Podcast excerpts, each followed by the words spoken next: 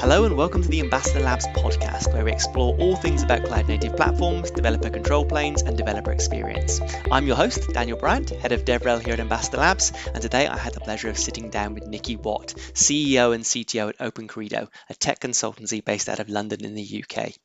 Join us for a fantastic discussion covering topics such as building platforms on top of cloud technologies, managing data and the associated risk when developing, and exploring why the cloud native developer experience is important for all levels in the org chart to understand.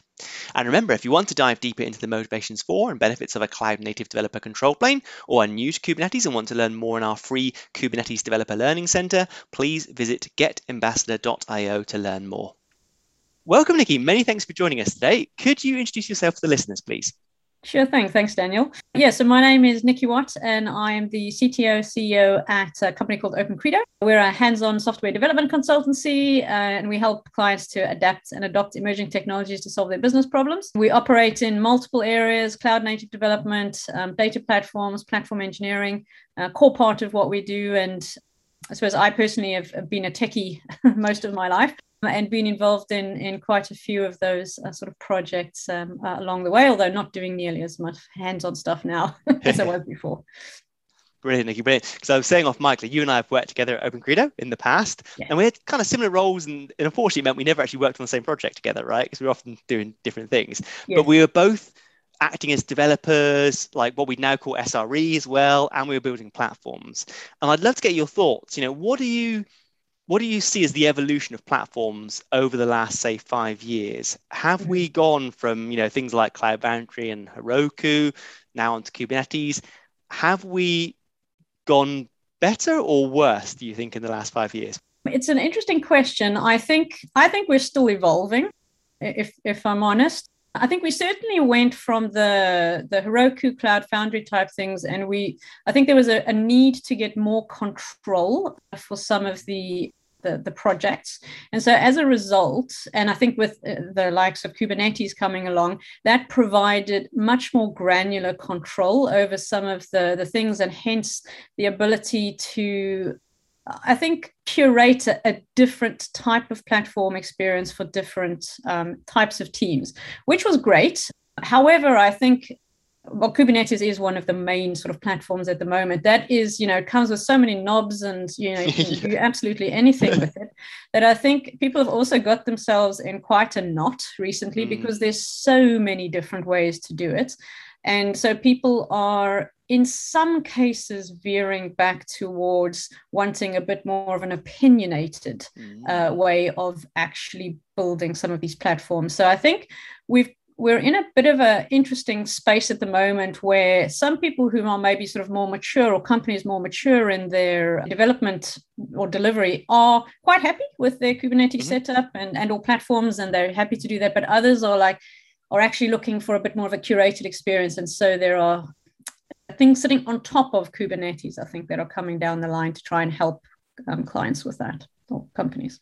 Yeah, super interesting. It's exactly what I'm seeing as well where do you think folks are focusing most at the moment? Because like again, talking off mic, we were talking about code, ship, and run. You know, as developers, we need to be able to build stuff and debug mm-hmm. and test. Got to be able to get it out reliably and fast into say production with the ship, and then running it, you've got to be able to observe it and maintain it and so forth. Where do you think the most focus is being put at the moment in the ecosystem on that code, that ship, or that run?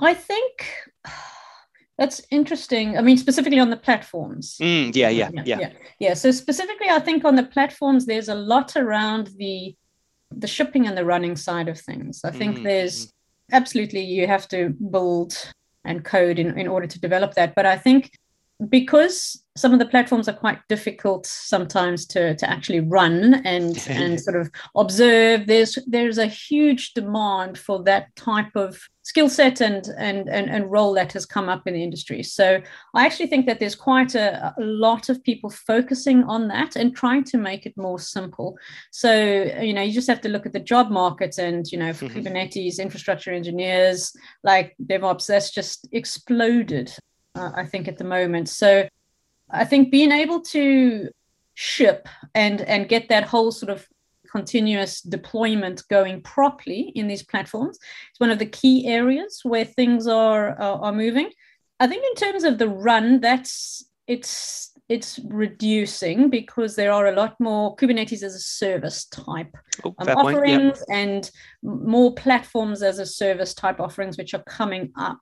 So, I mean, even for some of our clients, we used to build Kubernetes clusters for people on Yeah. sort of, you know, I remember that. or in Amazon, but most most clients nowadays are looking to actually use some of the you know the, the built-in options that come with the cloud providers or, or services that are out there but being able to actually take what's written and deploy it and do blue greens and do all of those type of things which actually add value i Mm. think is where the majority of the innovation and and, and the sort of focus is is happening at the moment Mm, super interesting, super interesting. And what or how important do you think the dev part of this is? Because again, you know, I remember back in my like early Java days, it was like spin up an uh, an IDE, IntelliJ, Oracle JDev, I think was back in the day. Coding away in my own little world, I could start the monolith, I could hot reload, and I could be super productive. And now I've got to like run Minikube, I've got to build Docker containers and all this kind of stuff, right?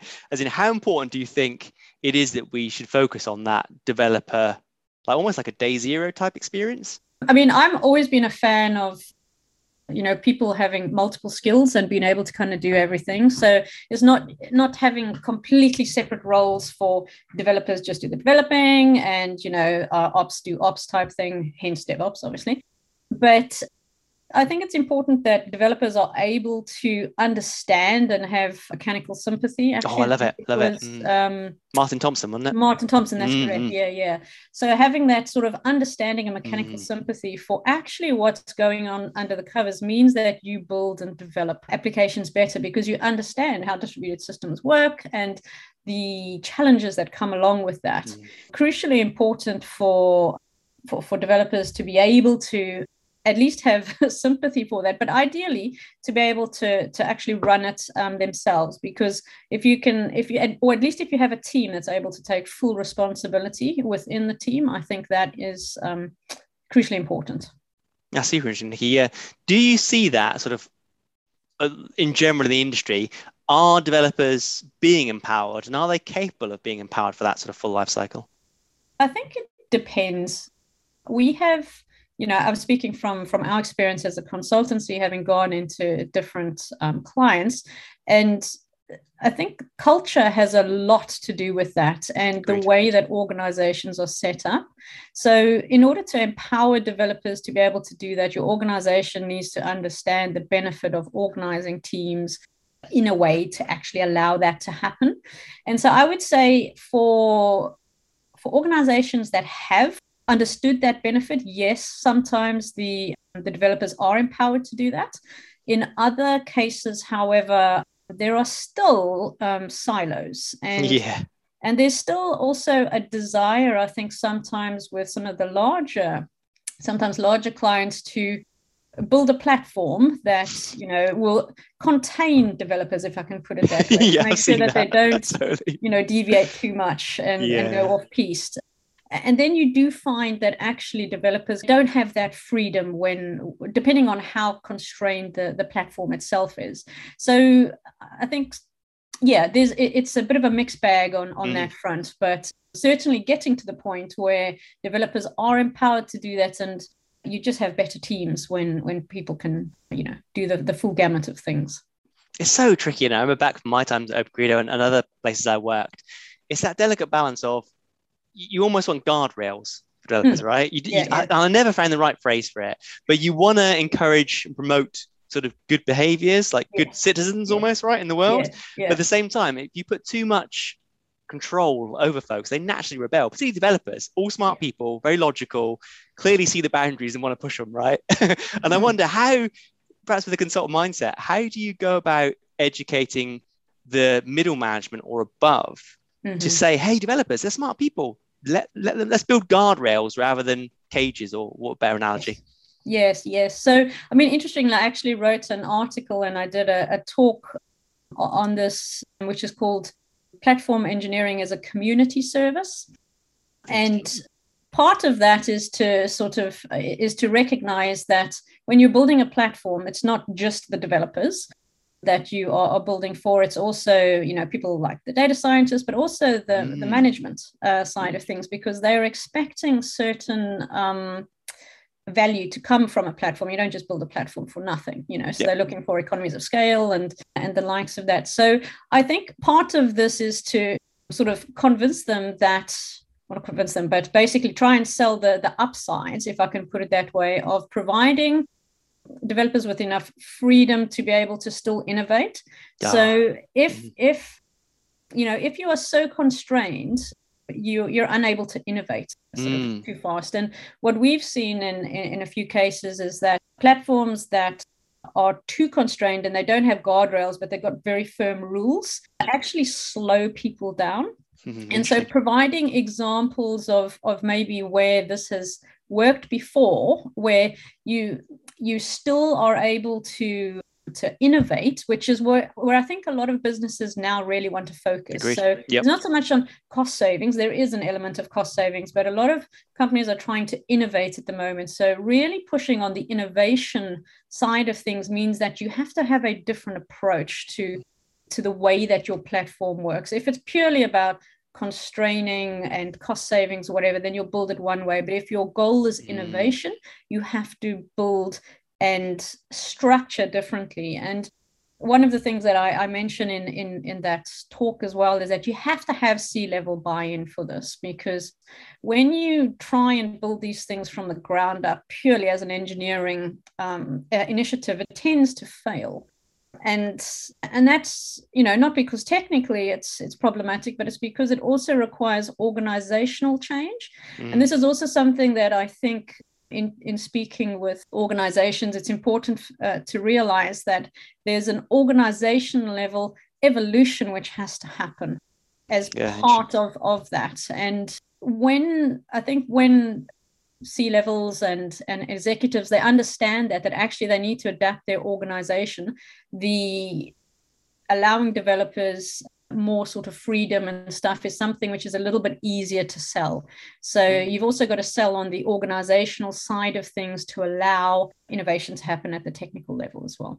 Mm, very interesting, Nikki. And something I've heard you mention, which I haven't actually heard other folks mention, I probably haven't asked the questions in fairness, is the data, right? And I'm mm. thinking in terms of innovation, like data is almost like oil, like, like sort of the cliche, right?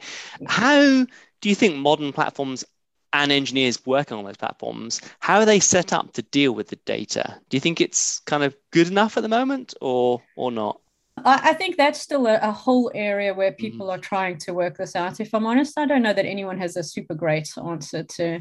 To, to things. I think, you know, being able to build a specific data platform for something is um, is challenging but doable. Yeah. But when you're trying to build a platform where you're not quite sure what you need, but this needs to deal with data and you got different people who might want different things, I think it becomes more challenging. And this is where I think new new approaches like the data mesh and yeah, that side that of, of things is actually coming out. So that some of the principles that were applied in the you know in the service mesh world we're now looking at actually maybe we need to apply some of these in the on the data side of things and actually mm. again it's not just the technology it's teams the way you structured who owns things that that you need to start kind of looking at so i think this is an area which is still evolving especially with the sort of rise of ml and ai yeah, yeah. and that whole side of things it, there's a whole new level of challenges that come with trying to integrate that into an automated platform because it's not just code anymore. Suddenly you've got data and you've got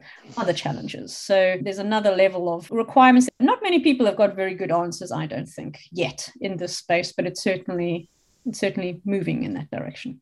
Yeah, I think similar experience here, Nikki. Like, I love um, Zhamak Dehghani's data mesh stuff. Like, yes. very lucky enough to meet Zhamak through InfoQ and chat, and like, super interesting, but totally took away the culture, the organization, the processes as much as almost the tech is a bit of a sideshow, right? Yeah, yeah. Which I thought was super interesting. And do you uh, just on that note, do you think the developer experiences would be fundamentally different from someone building ML AI type stuff than typical applications like you know our classic Spring Boot app, right, where you munch some data or whatever at a simple simple level? Do you think they're fundamentally two different experiences, two different platforms, maybe even?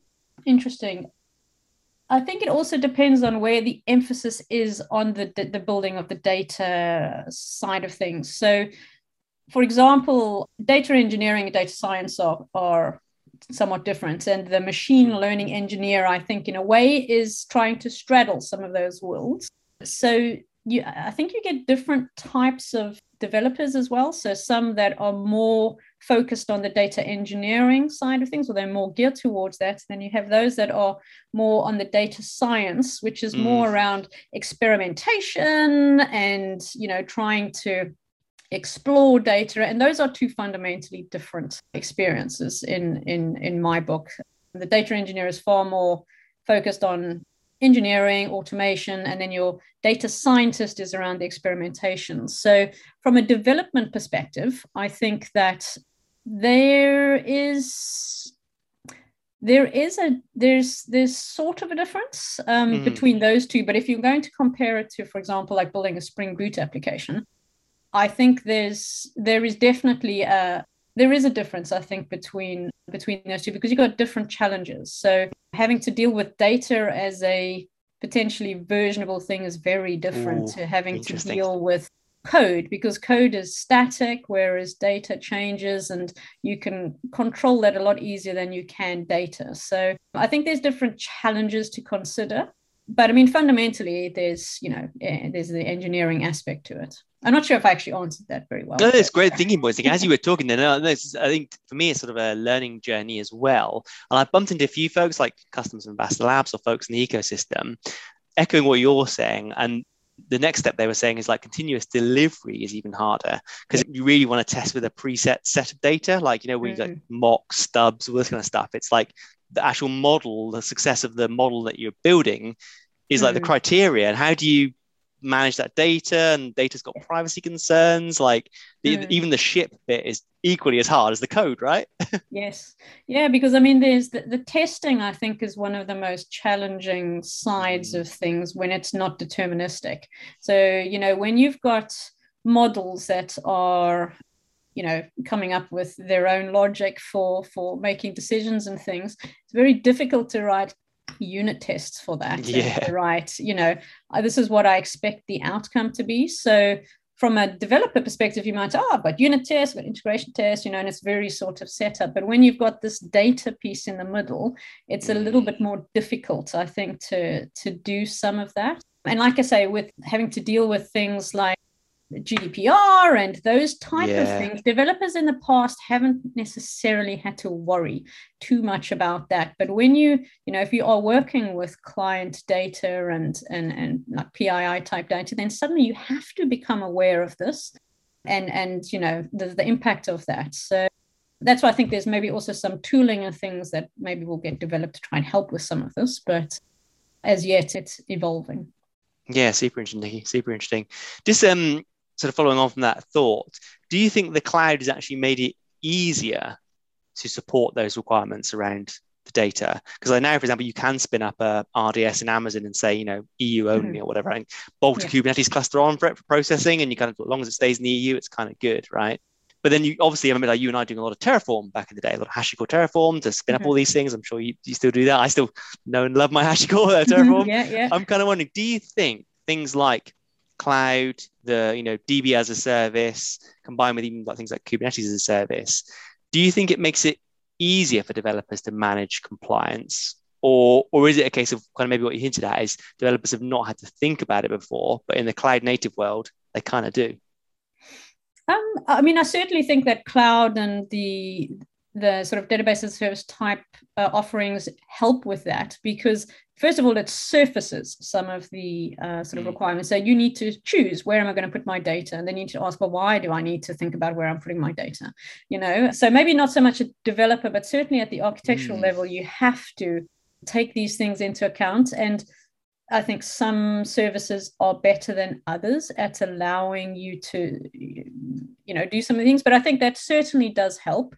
I think where it starts getting interesting, and maybe maybe this is not so much purely for developers but also for the people managing the developers to understand you know if you're even if your data is stored in you know some region where it's supposed to be when you're testing or you need to bring data back and recreate it in order to test things out or or kind of build something what happens in that case is it hmm. still are you still you know are you still compliant or now mm. have you brought the data somewhere else and that's problematic so i think developers haven't had to necessarily maybe think about some of these things, which I think in one way they need to, but in another way, it's also down to some of the, the folks a little bit higher up to make sure that they also don't land up uh, in trouble yeah. with with some of these things. I guess some of that can be built into the platform as well, Nikki. Right? I sort of thinking as you're talking there in terms of like when you have that sort of Cloud Foundry or Heroku like experience.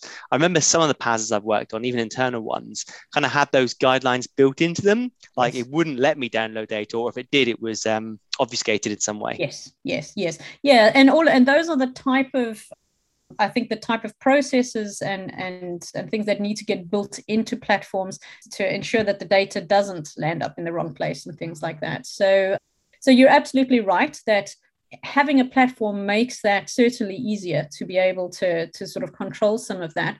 But again, it comes down to do you even have those guardrails in the platform? So they need mm. to be there in the first place for people to be able to take advantage of them, which means somebody has to have thought about this. You know, because I think what happens in many cases is that people just build the platform with the infrastructure and the auto scaling and all these things, but sometimes those aspects are not thought about up front, and mm. then it becomes slightly problematic later on because, oh, well, now I shouldn't have this data, and well, you know, maybe it's not quite that easy to, to build it in later. So I think somebody does need to have thought about that. And then, yes, build it into the platform, and that will make things much easier. But those type of things need to be thought of as front. And that's why i say as a community you need to kind of think about the data side of things. What are the requirements around that? And and how how does that influence the the building of the platform and the like? That is a great insight i think nikki. And perhaps a final question to wrap this up is have you got any advice based on your sort of years of consulting? How do you get clients to think about that stuff because i know you and i've definitely been brought into projects in the past that are kind of halfway through right and it's like uh-oh, we need to almost go back to step zero to do the right thinking rather than just trying to soldier through and fix this thing. Yeah. Have you got any advice, yeah, for folks to, you know, or maybe books to recommend? I'm not sure exactly what I'm, I'm looking for here, but some mm. advice to get folks thinking about all the things like developer experience, data management, visibility. Like, how would you guide a mid-level manager to be thinking about all these things? So I mean, one of the things which which I like to do is to is to highlight risks actually. Love so it.